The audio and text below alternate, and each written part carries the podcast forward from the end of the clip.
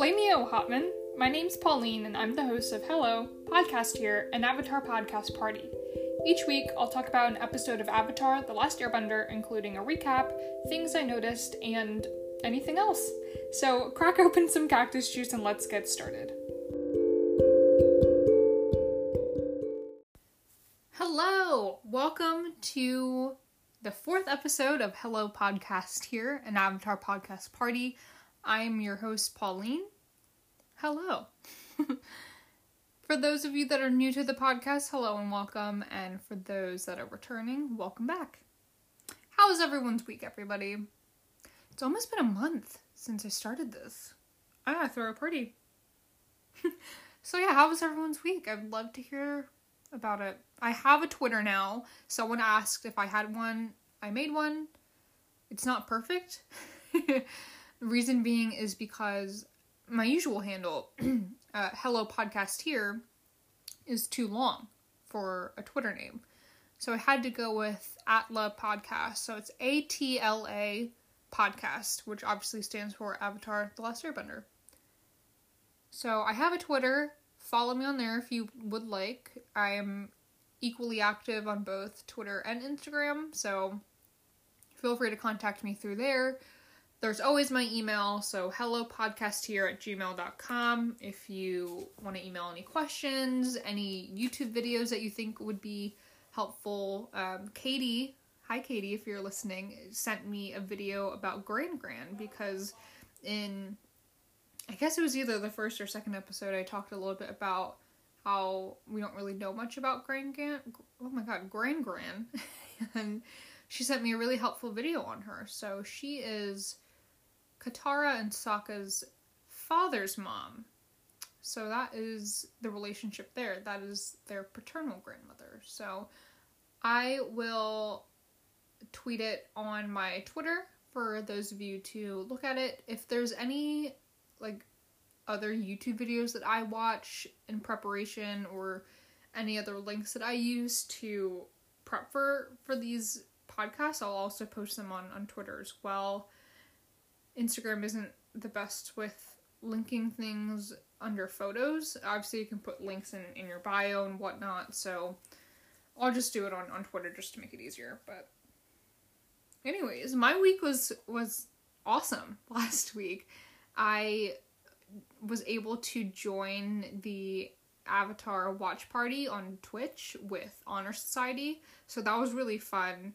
So what I did is that I I donated to Dante Basco's uh, charity. It's Fire Nation for the Frontline, so they're donating proceeds to um, uh, COVID 19 frontline workers, which is awesome. Their goal was to raise 10,000 and they they raised it last Friday, which is awesome. So for those of you that don't know what Honor Society is, so it's um, an account run by Dante. It's also run by Bridget, uh, his friends Bridget and Justin. So they were on the podcast as well. They're awesome. So go check them out. They also had some of the voice actors on the show too. So this week I was able to talk to Jack DeSena, who plays Sokka. He also plays Callum on The Dragon Prince. I was so nervous to talk to him because I, I was a huge fan of all that as a kid, so and he was on that um during the second reprisal. No, the first reprisal of it. So in, in the year 2000, so that's when he joined. They also had Olivia Hack on it, who plays Ty Lee. She also plays Rhonda and Hey Arnold, which is really cool because I also love Hey Arnold. And they also had Giancarlo Volpe. So he's the director, or one of the directors of, of Avatar. So really cool to talk to him it was awesome. So I know some of my new listeners found me from from the Twitch and from the live stream. So from the Twitch, I sound so nerdy. From Twitch and from the live stream. So welcome and thanks for uh, finding me and, and you know subscribing and and listening to my podcast. So but yeah, and I just want to say thank you to everyone in general. The engagement again has been awesome. You know, Instagram's been lit. It's it's been great. It you know, again, I just made the Twitter, so you can engage with me on there. So always feel free to reach out, you know, message me. My DMs are always open. Um, I made a new album art, I guess is what it's called for my my podcast. So I drew Zuko when he says hello Zuko here with the speech bubble and everything with the avatar font. So I didn't like my old logo, so or my old album art, so I figured I would change it. Um, I I didn't want to use an actual photo of Zuko because I don't own the rights to him. I don't want to get sued. That's like my big thing for this podcast is not to get sued. So I instead just drew him, and I yeah. And I've never drew draw. I have never drawn a person before. I'm not very good at drawing, but I drew it on Procreate, so it's not technically like you know hand like pen on paper type of drawing, but I think I did an okay job. Uh, what I, I really enjoyed it. it took a long time because I'm a slight perfectionist, but I think what I'll do is I'll I'll draw the rest of the the gang in that same style. So take a look at at it if you think it's cool. Let me know. If you don't, also let me know. Always open to to hear all opinions. So, well, that was my week. Again, let me know how your week was. I'd love to hear about it. But let's get into the episode. Okay, Book 1, Chapter 4 The Warriors of Kyoshi. This chapter is written by Nick Malis and is directed by Giancarlo Volpe. It first aired on March 4th, 2005, and was drawn by JM Animation. Going into a summary here, so Aang, Katara, and Sokka go to Kyoshi Island to ride Elephant Koi when they're attacked by the Unagi and captured by the Kyoshi warriors. Aang tells the village that he's the reincarnation of Avatar Kyoshi, the island's namesake, and they treat him like a king. Sokka puts aside his sexist attitude and learns how to fight from Suki, the Kyoshi warrior leader. Zuko finds out that they're here and attacks, burning the village down. Aang takes control of the Unagi to put out the fire and flees on Appa, therefore leaving Zuko empty handed. Okay, so I thought I would start off the episode by sharing some fun facts. So, three facts. The first one is that this is the first time that the gang goes to the Earth Kingdom, which is really exciting. We haven't been to the Earth Kingdom yet. Obviously, plays a really big part in the series. Um, it's you know Kyoshi Island, as we'll learn its its name. It's still close to the South Pole, but it is considered Earth Kingdom. So, although the weather is completely different from the rest of of the kingdom, but second fun fact is that this is Giancarlo's first time directing an episode of Avatar. So, he goes on to direct 19 episodes total, which is fantastic. Um, he's great. A lot of his episodes are fan favorites. He also directed the infamous The Great Divide, which I personally believe is is still a good episode. We'll get to that um, in a few. and then the last fun fact I have is that this is the first time we meet Suki, and the first time we really meet another female character besides Gran Gran um, and Katara, but she plays a huge part, as we'll see, um, you know, in this episode, in future episodes, and obviously at the the finale. So, great. So let's get into the episode. We start out with the Fire Nation ship, specifically Zuko's. We're in his chambers and he's meditating. He is obviously trying to keep calm and keep his temper low, especially when Uncle Iroh walks in and gives him the news uh, that they can't locate the Avatar. So he clearly loses that temper, he cl- loses his cool, and his fire gets bigger and stronger. And this is not the only time that we we see him do this where he controls the fire around him and it changes based off his mood. So I just I love how they I love how he says that the Avatar is a master of maneuvering when Aang literally has literally has no idea how to read a map. It's so funny, but to kind of go into Zuko's chamber a little bit. So you you see you know some parts of it, but there's Fire Nation banners. There's two wooden sculptures on both sides of the room, and obviously he has his dragon like mask thing. Definitely not a mask; it's huge, but he has that dragon thing on the wall. He has um like a table with four candles on it and then he is sitting on a bench in front of it. So but my question for listeners out there, does anybody meditate? Does anyone do some form of of meditation or use one of those like apps, those meditating apps? I know Calm is one of them.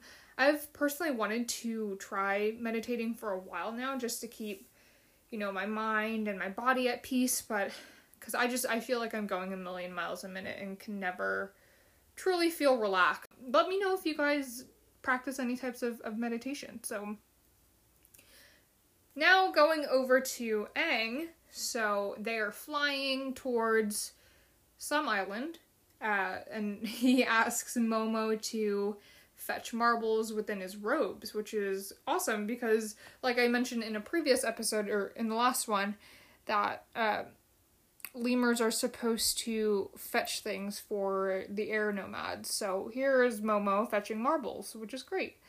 Somehow, Aang just ha- happens to have marbles in his robes, and throughout the show, you'll see characters pull things out of their robes a lot. And my question is like, where? Where is this coming from? Do they have like secret pockets in there? Do they have that enchantment like Hermione where you know, her purse was like endless. There was so much room in it. Like, I don't know.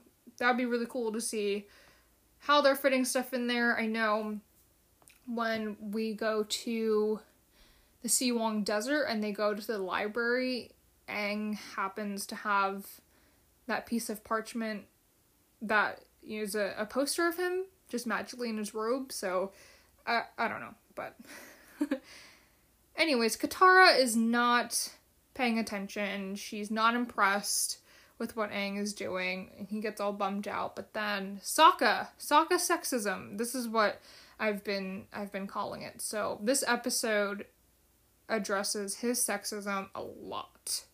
So here he gives a snarky remark about girls sewing and how men fight and hunt and do all of that stuff. So this clearly pisses Katara off. She throws back his hold pants at him, and he's left saying that he's sorry just so that she could finish sewing back his pants. But my question is how did he rip his pants?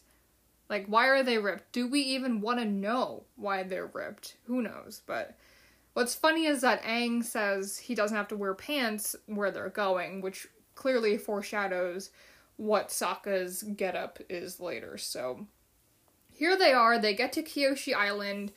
From an aerial view, you see that there's a lot of hills and mountains. There's a, a U shaped bay. In a later episode called Avatar Day, we'll talk about how this island was created. So, but they're here specifically for the elephant koi that Aang wants to ride, and they are huge, hence the name elephant.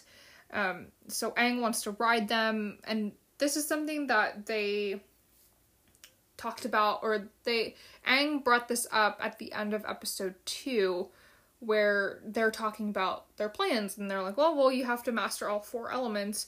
So he then says, Great, well, while we're doing that, I want to go here where I can do this. I want to go here. And then he also says, I want to go here where I can ride the elephant koi. So this is one of the stops. So he goes to ride the elephant koi. It's going really, really fast.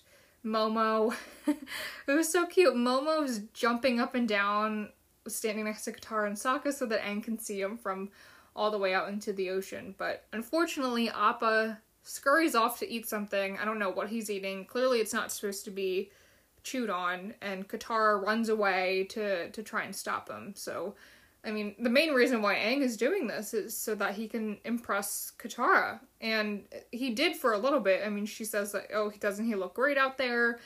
But then she gets distracted, so. And then Aang gets sad.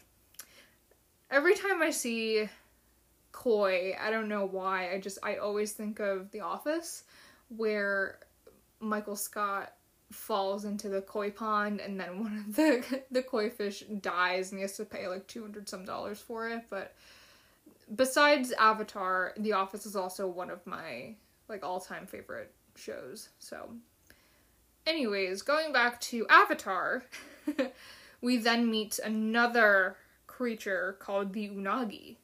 So the Unagi, a little bit of a background on it. So it's Japanese for uh, eel, and it's a serpent-like thing that freaks me the fuck out because I hate anything that slithers. I don't like snakes. I don't like lizards. I don't like worms. So these types of things just ugh, they freak me out. But it kind of reminds me of the basilisk in Harry Potter and the Chamber of Secrets, but obviously like 10 times bigger and it lives in water. So anyways, this thing eats a lot of the elephant koi, which is really impressive because the elephant koi are huge in comparison to Aang. So the he just looks like a tic tac compared to this unagi, but so Aang spots it and he starts to run away. He's running on water, which is so cool.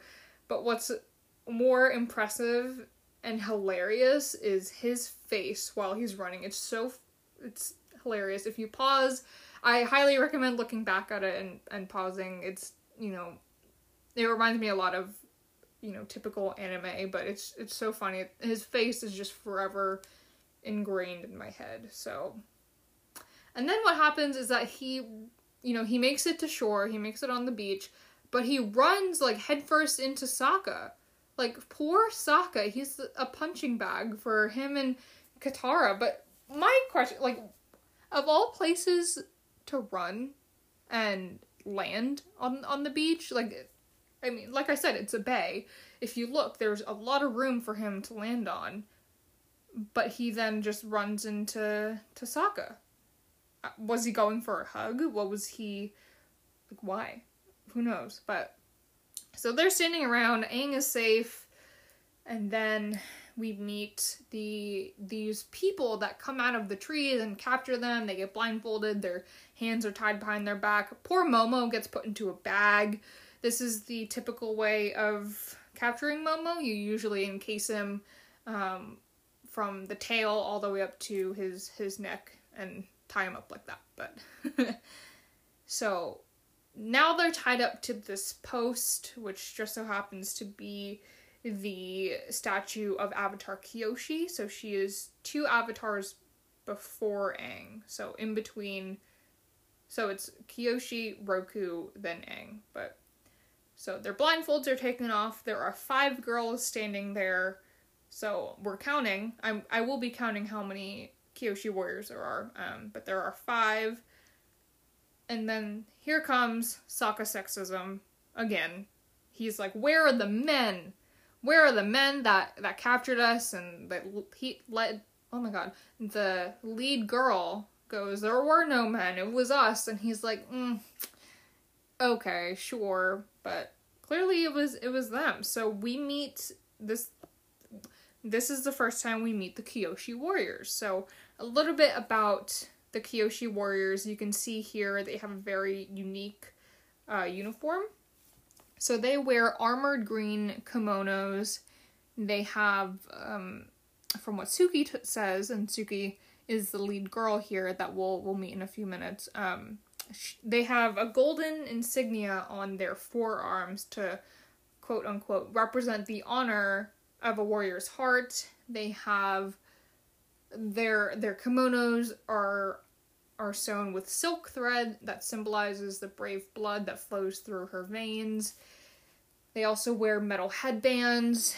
It's like a green, like a dark green headband with a golden circle, but the lead girl, Suki, has a different one. So hers is gold and it has four prongs um, sticking out on either side, kind of like in a, and there's a triangle. But, and then what's most distinct about them, and one question that I got, um, so they have a lot of makeup on. They wear white face makeup to intimidate their opponents. Um, I think it's waterproof. We do see Suki go into the water in a later episode with her makeup, so I I think it's waterproof. Maybe it's water resistant. Either way, that's really impressive. Um, someone asked me my favorite part of the Kyoshi outfit, and it's definitely the makeup because just in general, any girl that can do her makeup that well always impresses me, always intimidates me in a little bit in a little way. So their their makeup is is fantastic. I can't do makeup. Like I can do basic things like eyebrows, sometimes eyeliner, foundation, all that stuff, like the basic stuff. But I can't do anything as precise and as perfect as how they do it. Obviously, I know that they're animations, but still pretty impressive. Now on to the weapons that they have. So they have metal fans, they're gold, they have katanas, and then they have a retractable gold shield that somehow can um, deflect bending, which is pretty cool. So we'll see that in a later episode, I think. But my question for listeners out there what's your favorite part of the Kyoshi Warrior outfit? I think there's a lot to pick from. So let me know. Um, all my social medias. I do have a Twitter now. I think I did I mention that already? I can't remember. I'm I record my podcasts typically in one day and, and in one sitting, but I tried to record yesterday and it was so fucking hot in my room. So I ordered a fan.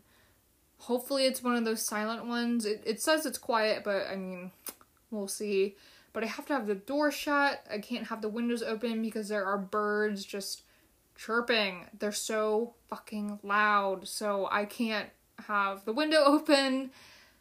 I also don't have central air conditioning because the house I live in is kind of old. So it's hot. I will try to get my fan to be as quiet as it can be when I get it. But, anyways, what was I saying? Oh yeah, I do have a Twitter now, so it's Atla Podcast, so A T L A Podcast. Hello Podcast here was apparently too long, whatever. So I have a Twitter now, so tweet me. You can use my Instagram, that's Hello Podcast here. Email, anything like that. Let me know what your favorite part of the Kyoshi outfit is. So, going on to the creation of the Kyoshi Warriors. I'm gonna focus a little bit on them because obviously this, I mean, this this episode is called the Warriors of Kyoshi. So the what was I saying? Oh, the creation of them. So Avatar Kyoshi, when she was the Avatar, she witnessed women just constantly being harassed by men, by like these really sleazy, shitty men. So after defending them time and time again, she was like, you know what? I'm gonna teach these women self defense. They need to learn how to stand up for themselves, be confident. Um, so that's the that was the start of the Kyoshi Warriors. Um, I, they weren't called the Kyoshi, Kyoshi Warriors before, but now, I mean, it's been. I don't know how old Kyoshi was when she died. I don't know how long she lived for. I was seeing online that she was like over 200 years old when she died, which is really impressive. But either way, it has been centuries of different warriors. So now, modern day, in quotes, modern day, it's called the Kyoshi Warriors. So they are a, an, a very exclusive group. They don't train outsiders or men. We do see that change in this episode. They are grounded at Kyoshi Island. They don't leave Kyoshi Island. Again, we'll see that change in a later episode, but they obviously they're Kyoshi warriors. They stay on Kyoshi Island, but so their fighting style is similar to I'm gonna butcher this Tenzin Jutsu, which is a martial art that uses fans, and their weapons I named all of them earlier. They're similar to samurai warriors, so it's assumed that the Kyoshi warriors are based off of Japanese culture. And an interesting fact about the Warriors is that none of them can bend. Obviously, Kyoshi was the avatar, she could bend all four elements, but all of the members don't bend. So the Kyoshi Island leader, I don't know if he's named or not. He's out there with with the Kyoshi warriors. He's talking to Aang, Sokka, Katara, and Momo, who are all still tied up. He accuses them being Fire Nation spies. He mentions that Kyoshi Island has avoided the war, which is really impressive considering the fact that the war has been, you know, going on for 100 years. They're right next to the Southern Air Temple and the Southern Water Tribe, both of which have been heavily targeted by the Fire Nation. So the fact that they are not involved in the war at all and that they haven't been touched is really impressive. And I said this already, they're named after Avatar Kyoshi, but then Aang reveals that he he knows Kyoshi. They all laugh at him, but then he proves that he's the Avatar with airbending. So And of course, the marbles come back out, which I I love this scene. I love the marbles. I love his face and I I always remember this image because it then it comes back in in the Legend of Korra, which is really cool, but one thing I noticed in the scene is that while he's spinning the marbles, if you look behind him, Aang, uh, not Aang, uh, Sokka and Katara are obviously still tied up, but Sokka's hair is like a light gray, like white almost. It's super, super light, not his typical brown black hair, so I don't know what went on there. Maybe there was a coloring error. Who knows, but one of the most iconic characters ever to be drawn and created is the foaming mouth guy. And this is when he shows up. He is so like shocked and just so surprised at, that Aang is here and he's just so emotional about airbending and seeing an airbender because again they've they've been gone for a hundred years so and Aang is the last airbender but he foams at the mouth he's screaming and then he passes out and this guy is awesome. So he was ori- originally just supposed to be like everybody else, like jaw dropped, like really shocked, but the animators just they had a lot of fun drawing him flailing around and then foaming at the mouth that they they kept him in and he doesn't just foam at the mouth for like a second. It's like 5 seconds. It's a pretty long time. So then we see gossip and it spreads like wildfire. So there's a little girl that tells this fisherman that the avatar is on Kyoshi Island. That guy then tells a merchant. That merchant then tells, uh, I guess, the cook or whatever. And then the cook then serves the fish to Zuko and Iroh. So in total, it takes four people for Zuko to find out where the avatar is. And he flips out. He doesn't eat his dinner poor Iroh, he's like, Are you gonna eat that? And pointing at the fish, and Zuko takes it away from him, which is so sad. So obviously, Zuko is prepping to go to Kyoshi Island, get his armor on and everything, while Iroh waits to eat, which is really sad. but now it's the next day. The the gang is reaping in the benefits of Aang being the avatar. So Appa is outside. he's getting brushed and massaged, and he's eating hay while he's laying down, which is just so funny. It's he's a legend, but um, Sokka is not eating, which is very uncharacteristic of him. This only lasts a few minutes though, but Sa- uh, Katara and Aang are eating dessert for breakfast. I've never done that. I don't know about that, but clearly Momo is like really enjoying this. He's milking this shit in. Like he's stealing food constantly throughout this scene. And then when Sokka walks out, Sokka also grabs food while he walks out and says that they're tasty. Um, you can see Momo underneath the table, just surrounded by all the the different pastries and whatever else he grabbed, and just hounding them so so fast. it's funny because he's so little, but he eats so much and actually in this ep- the episode after this one uh he he eats a lot again to the point where he is like really fat one thing that uh, i noticed Sokka bring up is a sneak attack. So he says that the warriors snuck up on him. Sneaked?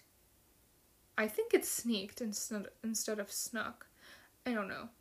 The warriors sneaked up on him, accuses them of a sneak attack. So we'll see or hear Sokka talk about sneak attacks later on, but I just wanted to bring that up. So now it shows Aang you know, simple monk, whatever, but he's getting followed by these groupies of really young girls. I don't even know how old they are. I think they all vary in, in age, but the the scene where there's this guy that's painting at first it's Aang, then it's a couple girls, and there's a couple more, and then he just gets so frustrated because at the end there's 15 girls that want to be in the painting with with Aang, and that's a lot of people to paint. So I just thought that was funny. But then we pan over to the Kyoshi Warriors workout session. So a little bit about their their house. I don't know what to call it. Um, it's a huge open room. There's high ceilings. One thing about Kyoshi Island is that all of the roofs are like really pointy so that the snow doesn't rest on on the roof, which is really smart because obviously snow melts and that could create leakage and all of that stuff, and that's definitely happened to me before. Um, my junior year of college, the door to the roof like flew open and then all of it it was it was snowing in my house it was about 50 degrees and it leaked through four wooden floors which is crazy Anyways, that's not what we're here to talk about. Um, so again, Kyoshi Warriors room, it's huge. They have decorative fans on the wall. On the one side, they have a katana and a fan on display. On the wall opposite of that, they have a Kyoshi painting hung up a little bit higher. And so there are five warriors, including Suki, when Sokka walks in. And Suki's the only one that has her metal headband on. So, again, third time. Maybe it's the fourth. I don't know. I think it's the third time. More Sokka sexism, but it's nothing that Suki can't handle because, of course, this is what the Kyoshi Warriors were were made for. You know, they're they're here to stand up to, you know, men, to stand up for themselves, to stand up for their island and their people. But so yeah, he's just saying, "Oh, like are you are you guys dancing? Like I need a workout for men." Sokka then says that he's the best warrior in his village, which I mean, he's not really lying because all the other men in his village were like 4 years old. But obviously when his dad and the rest of the warriors come back from the war, then clearly he's not the best one. But so Suki slyly asks for a demonstration. She entertains him and you know, he tries to attack her and she just fucking dominates him. She he falls to the ground and then he tries to attack again and he falls again. But on his second attempt, when he gets up, there are six warriors behind Suki. So, plus Suki, there are seven warriors now. So, right before this, when Sokka walked in, there were five. So, where did the other two come from? I don't know. I don't have an answer for this. Maybe they were like on the side resting or maybe getting dressed and then they walked in. I don't know. But then Suki takes Sokka, she spins him around, ties him up, and now, now, there are seven warriors behind Suki. So, plus her, there is now eight Kyoshi warriors total. So, where did the next one come from? Who knows? I have no idea. Then we leave this part and we go to the Kyoshi statue, which is now all fixed up. It's repainted. She looks fantastic. Aang and his groupies are looking up at her. And Momo, Momo was passed out in one of the girl's arms. Clearly, he ate a lot. He's in a food coma. What a legend. So Aang goes to talk to Katara. about, you know, hanging out with the girls, and she's like, I have no interest in that at all. And he accuses her of being jealous, which is true, I guess. You know, this this episode is really centered ar- around Katang, which is awesome. I love Katang. I ship both Katang and Zutara. I know that's probably impossible. And I know in the last episode I said I wouldn't answer that, but I answered it in the live stream that I did with the voice actors. So I'll just come out and say I love both Katang and Zutara.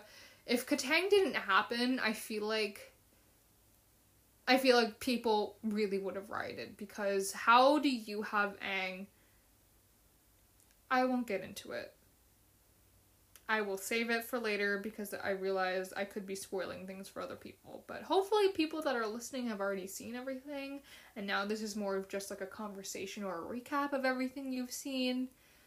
But whatever, this episode is very much around Katang. So I love Katang and Zutara. I like Zutara a little bit more. I don't know why. I'll probably explain that at the end. But, anyways, one thing I notice is that the fruits that she's picking out, the fruits and vegetables, they are like really high quality. They look awesome. Maybe it's just the the coloring and the drawing of it, but it looks pretty good. And that's really cool because again, Kyoshi Island is uh, down in like near the South Pole. Like if they can grow crops like that or maybe maybe they get it shipped shipped. Maybe they they trade with someone else from like an Earth Kingdom colony or another village in the Earth Kingdom. And they trade like fish for veggies. I don't know. I'm reading too much into that. But what's interesting about this scene is that while Aang and Katara are arguing, arguing, I guess, you know, it flips back and forth between like a shot of just Katara and Aang, and then a shot of Katara, and then a shot of Aang. But while you look at Aang, obviously there's the his groupies behind him on the right, but to like the left of of Aang, you see this guy, and this guy at first he's standing there, pans back to someone like to the other angle, and then it pans back to Aang, and now he's kind of like waving his arms around in the air looks kind of angry. You can't see his face. Like his back is to Aang and it looks like he's facing like the wall or the pole. And then at the last shot of him, you see him like sitting on the ground with his face in his, his lap. Like he looks really upset, really defeated. Like what? What? Who is he? Is he okay? Whose man's is this? Like is he did he just have a fight with the wall? Or the pole? Like, is someone on the other side of the building where we can't see and he's like kind of yelling at them? I don't know. I thought that was really interesting. Was it Foaming Mouth Guy? I don't know. If anybody has any insight on this, if anybody has any idea what I'm talking about, reach out to me because I want to have a conversation about him. Because what the fuck? Anyways, scene flips back to the Kyoshi Warriors. Okay, now they are all practicing. Suki's in front. There are eight warriors behind Suki, totaling nine. So now we have nine, and this is the most that we'll see in the show. So I'm assuming, you know, maybe some were in the bathroom, some were getting changed, some were eating, some just weren't there. And then now Suki's like, "All right, practice time. Like let's let's practice." And now all of them are there. I don't know. So Sokka comes in and he's just showing true vulnerability. He's literally on his knees asking to be trained by them. And if you remember what I said before, they do not train any outsiders outside of, of Kyoshi Island. They don't train men, but Suki clearly has a like a little little soft spot for him. Pretty cute. So, this is the birth of Suka. So Suka is the ship name of Sokka and Suki. You probably already knew that. Anyways, then we flip back to Katara and Aang. So Katara is bending in a, a water bowl. So this is something that beginner water benders do, because um, obviously they don't really know how to how, how to water bend like a lot of water. It's obviously not very safe to bend in the bay with the unagi, but now Aang is you know trying to get a rise out of Katara, trying to get her attention again. But Katara's like, I'm not, I'm not paying you any attention. Like, you do you, do whatever. And they have that little argument, and then they have that classic look back where you know Aang looks at her and then walks out, and then Katara looks behind to see if he's still there, and he's not. Just like a classic teen movie. It's very cute. Then it flips back to Suki teaching Sokka one on one, so now there are no warriors around them. Zero, besides Suki. But. so he's doing like the steps that she clearly just taught him, and the background music is. is like little strums of a guitar, but all of it is kind of out of tune. It just makes me laugh so hard because, you know, he thinks he's getting it. He looks pretty good, but then he goes and shoots the fan and it you know, flies out of his hand. This part of how Suki teaches him is really interesting. So she says it's not about strength and that you're supposed to use your opponent's force against them, which is something that you commonly hear about waterbenders. So we'll hear about this, you know, throughout this chapter or book, I should say, but also in other books too. And then she says that the fan is an extension of your arm, which is a philosophy of sword fighting that we'll learn in book three. Also, kind of in book two with Zuko alone. Does Zuko mention that? I don't remember. That's one of my favorite episodes. And then she says, wait for an opening to attack, which is part of earthbending. You know, you gotta face earthbending head on, as we'll learn Toph say in book two, but um, all about listening and then acting. So it's interesting that the philosophy of the Kyoshi Warriors is, you know, all of almost all of the elements. But obviously, they have fans, so fans are clearly a nod to airbending. So pretty cool. Well, obviously they they were all trained in quotes by Avatar Kyoshi, so that's probably why it encompasses all four elements.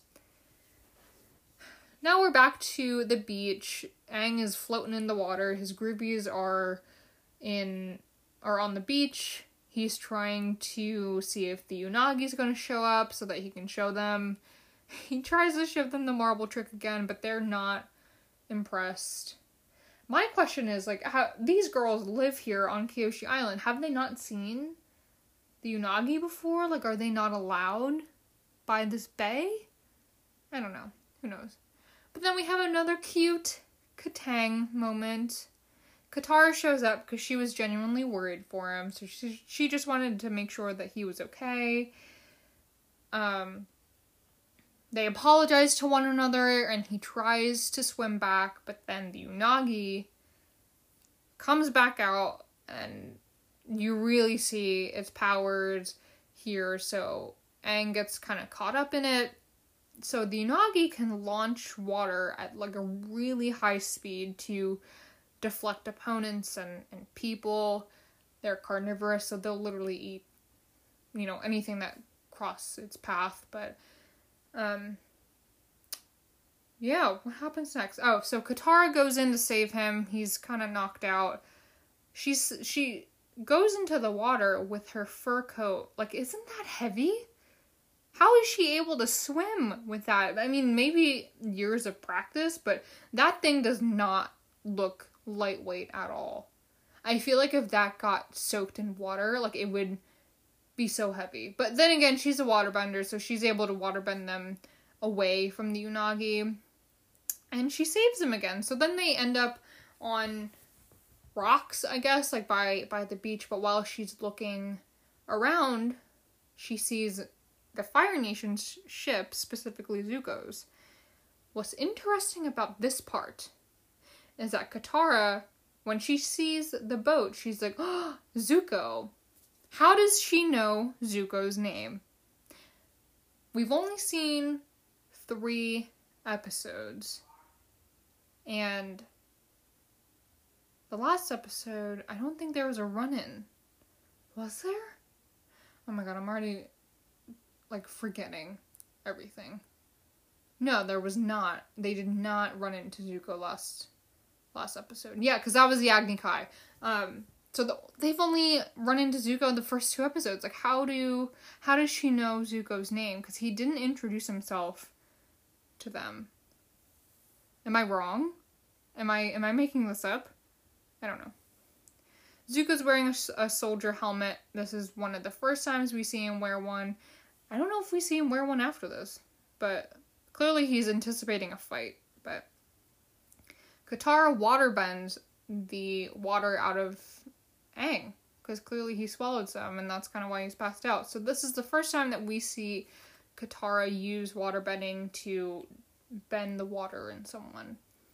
And we'll see how else she does that in book three. But this part here is very remin- reminiscent of how she caught him in the ice in the first episode, which is so cute.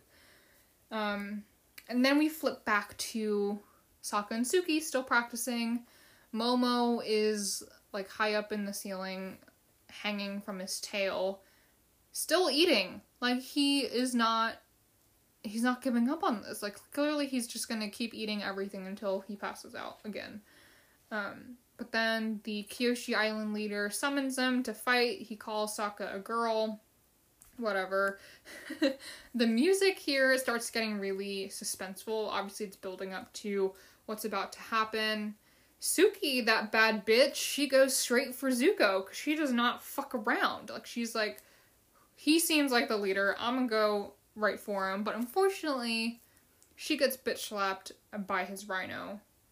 And he's about, or Zuko is about to firebend at her, but then Sokka, to the rescue, uses his fan to deflect the firebending. So I guess the fans are able to block that.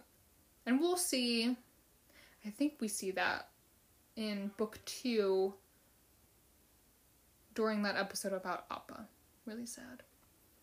So now there are three Kyoshi warriors surrounding Zuko, and then he does like a little breakdancing move where he shoots fire out of his feet, which is really cool.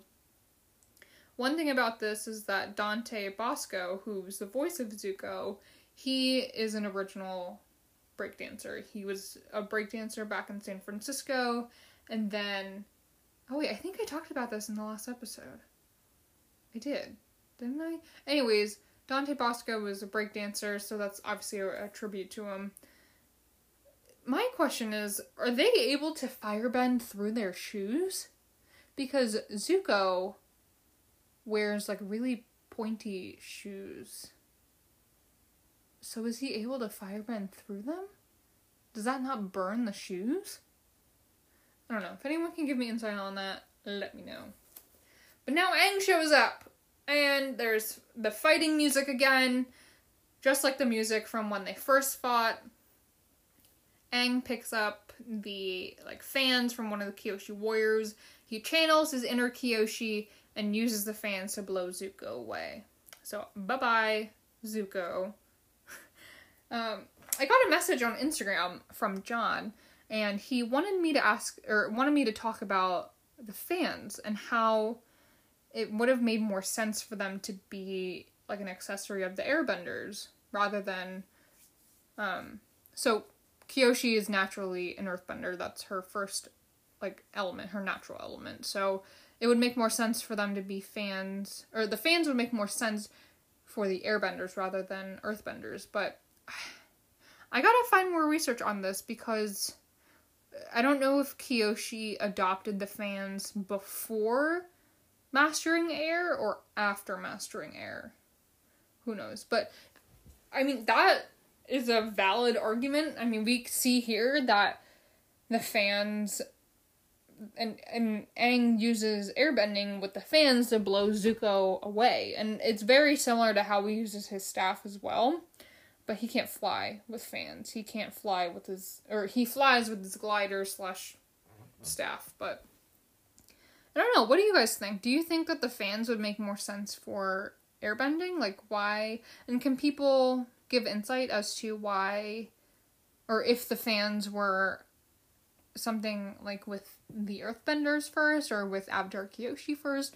I'll try and do more research on this. I didn't have enough time, but I'll take a look at this. Anyway, so now Zuko is like knocked out. He's somewhere in the village and Aang escapes.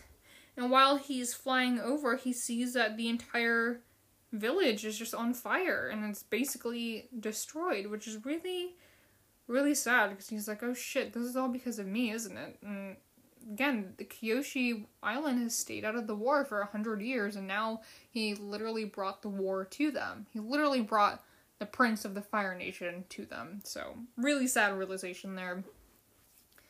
Then it flips over to such a cute Suka moment. I I love Suki. Suki is going and you'll see she is going to be one of my favorite characters. She's tough. She's a great example of how you know females can not only be warriors but can be leaders.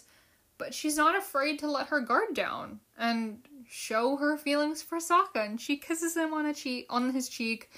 You know he tells her like I should I should have treated you like a girl um you know, I treated you like a girl when I should have treated you like a warrior, which is a lot for him to say because again, we started out this episode with like hashtag Sokka sexism. Like he sucked in the in the first half of this this episode, and now he's apologizing to her.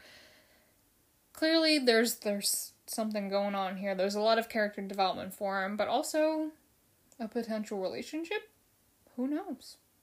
Just kidding. We all probably know, but I don't know. It's it's just great. Like she can be this great warrior, but at the end of the day, she's still a girl, and she can still have those crushes. So I don't know. Suki's just she's great, and I love that Mike and Bryan included warriors, like an all female warrior group in the fourth episode. Like that's that's awesome. Like as a kid, watching that is was really cool. So anyways, where are we now? Oh yeah, so Suki tells them to fly away, like goodbye for now. So they fly away on Appa. And as they're flying, you see another aerial view of Kyoshi Island, but now it's like all in flames. My question is, where the fuck is the Fire Nation ship? Where is Zuko's ship? Are they docked like on another side of the island where they're not near the Unagi? Like, do they even know that the Unagi's there? Where's the ship? Like, what? What? Oh well. So, yeah. So now the the village is still up in flames. Aang jumps headfirst into the water. Super fucking scary. I was like, what, what is he doing? But he takes control of the Unagi and as he does this, you hear the opening theme music, which is awesome. It always gives me chills and goosebumps. But he uses the Unagi to spray the water over the village so that they he extinguishes the, the flames, which is great. I mean, naturally he would have done that as a waterbender, but he doesn't know how to waterbend yet, so then it pans over to Zuko and his men. They're all crammed on one rhino and they are drenched, which is hilarious, but so then the group, you know, flies away and evades Zuko once again. And Sokka, oh, I forgot to mention, Sokka's makeup is off. He rubbed it off on his new Kyoshi Warrior outfit. And that's the last time you see him wear that outfit, I think. And yeah, that's that's the end of the episode. So for me, the showstopper of the episode was when Suki just like completely owns Sokka and just proves him wrong that, you know, girls can fight, girls are warriors, I'm the one that took you down and I can do it again. And she does it like three times, which is hilarious. Obviously, my favorite character in the episode is Suki. I think Suki is awesome. I think she's so great and she's so pretty. She's so pretty. With or without makeup, she's so pretty. But we'll see her without makeup in towards the end of book 2. Um overall opinion of the episode. I think it's great. I don't I don't know it's so hard to distinguish. I was thinking about this the other day like it's hard to distinguish what if if these episodes are filler episodes or if they're like main parts of of the story. So cuz we're only in the fourth episode. So I I think this this isn't a filler episode because we see a lot of Kyoshi Warrior stuff in the future without spoiling anything. So this sets up a lot of um this just sets things up for for the future. So I don't think this is a, a filler episode, but I thought it was really good. It's great to meet them. The Unagi freaked me out, which is fine. Um, it's hard to animate something like that. Um, what else? Yeah, I just think it was a really good episode. I, I really liked it. And you're not gonna hear me say I hate an episode of Avatar because I don't I don't hate a single episode. Um so I did have some questions or not me, people asked me some questions. So what is my opinion on Suka or Sokka and Suki? I sometimes don't like saying Suka because I think I mentioned this in the last episode. I'm Filipino, so my mom taught me Suka, or I probably mispronounced that Suka. Um, wow, I'm really not saying that right. I'm I'm saying it in my head with my mom's voice, but basically Suka is throw up in Tagalog. So I don't like saying Suka because it reminds me of that. But anyways, I love Sokka and Suki together. I think they complement each other really well. You know, Sokka needs a girl that's going to be able to ground him and teach him, you know, not to be sexist and, and to respect women, respect his sister, and and you know, at the same time have a lot of fun. And Suki is obviously very serious. Um, you know, she she definitely had fun um, you know, making a fool out of Sokka, but, you know, she's the leader of the Kyoshi Warriors and a really elite group, and she's been training to be a warrior, you know, since she was young. So she needs someone that can make her have fun. So we'll see a lot more of them in future episodes. I just, I love Suki. I think she's great. I think she fits in really well with, with everybody. So I already answered the next question, the favorite part of the Kyoshi outfit, the makeup, it's awesome. Um, and then, not really related to this episode, someone asked me about the potential of a season four of Avatar and my opinion on it. They've said, they, as in Bryan Konietzko and Michael Dante DiMartino, they have said from the beginning, since they pitched the idea of Avatar, is that there was only going to be three seasons. And Nothing more, nothing less. The reasoning for that, and Michael, or not Michael, uh, Bryan put it in a really great way. Like, no one wants to watch the never ending story. Like, that's gonna take forever, it's gonna be really boring. So, having a definitive end to Avatar was always the goal, and I think they wrapped it up beautifully. I personally don't see a need for season four because it would just I don't know, I it would have to be done very carefully, I think. Um I have I have my iPad sitting on all of the Avatar comics here. So I mean if you really wanted a season 4, you could just read these. I know other people's argument is like, well, if they made comics, can't they make a season 4? It's very different. Um, it takes nine months to create one episode of Avatar.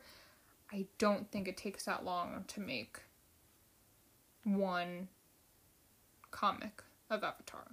So yeah. That's that's it on season 4 in that there's not going to be one. Um and then any news on the live action. So I think the live action was announced when was it announced? Like 2018, 2019? I don't remember. Long time ago. Um, so it's going to be on Netflix, which is awesome.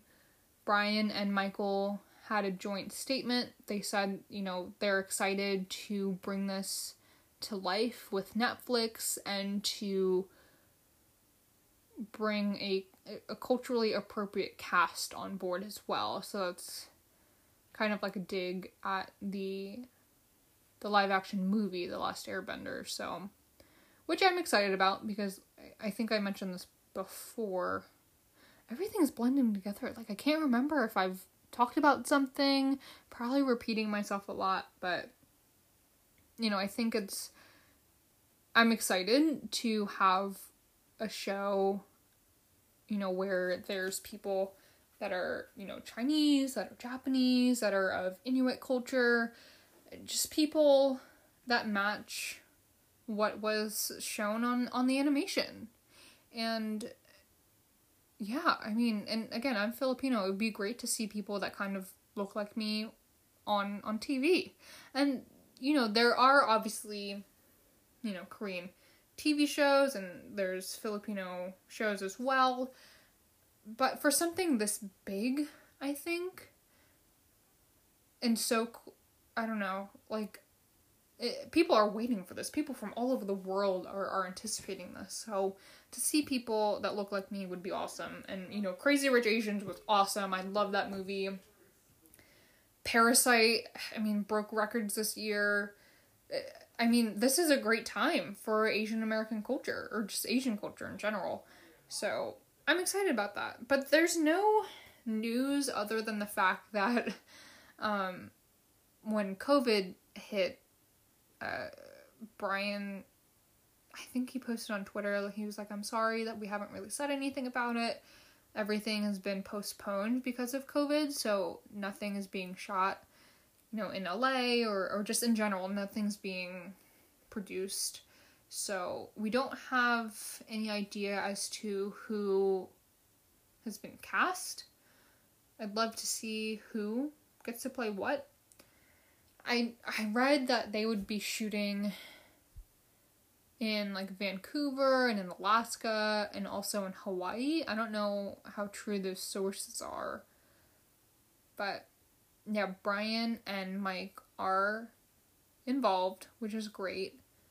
They said that Nick, uh, Netflix is giving them like a lot of freedom, like a lot of creative freedom to do what they they want and what which is great because obviously they're the ones that created this world. Like it's awesome that they they have them making it. So they also said that they're to try to get Dante Basco involved somehow because uh, he's the voice of Zuko. He has such an iconic voice and just really brings Zuko to life. And then in Korra, he plays a general um, I know some people haven't seen Korra, so I'm gonna save that.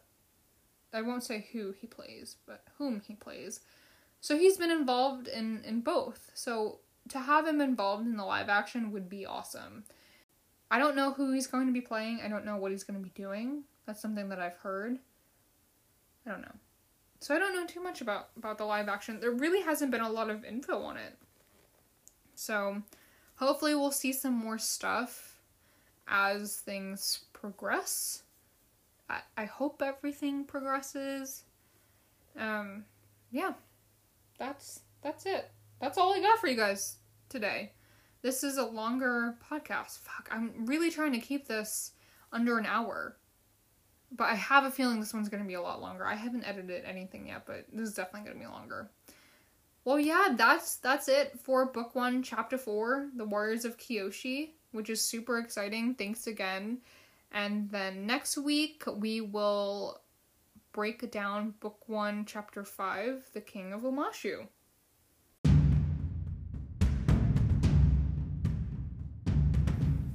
As always, thanks again for listening in and sending me things to talk about. Write an email to hellopodcasthere at gmail.com for any questions, feedback, or things you want to hear about for future episodes. Follow me on Instagram at Hello Podcast Here and on Twitter at Atla Podcast. That's A T L A Podcast for all the latest updates. Disclaimer I am not associated with Nickelodeon, Avatar The Last Airbender, The Legend of Korra, or anything related to the contents discussed in this podcast. I'm not being paid to talk about or promote Avatar The Last Airbender, I'm just a fan of the show. Hello Podcast here, an Avatar podcast party, is created using the Anchor app.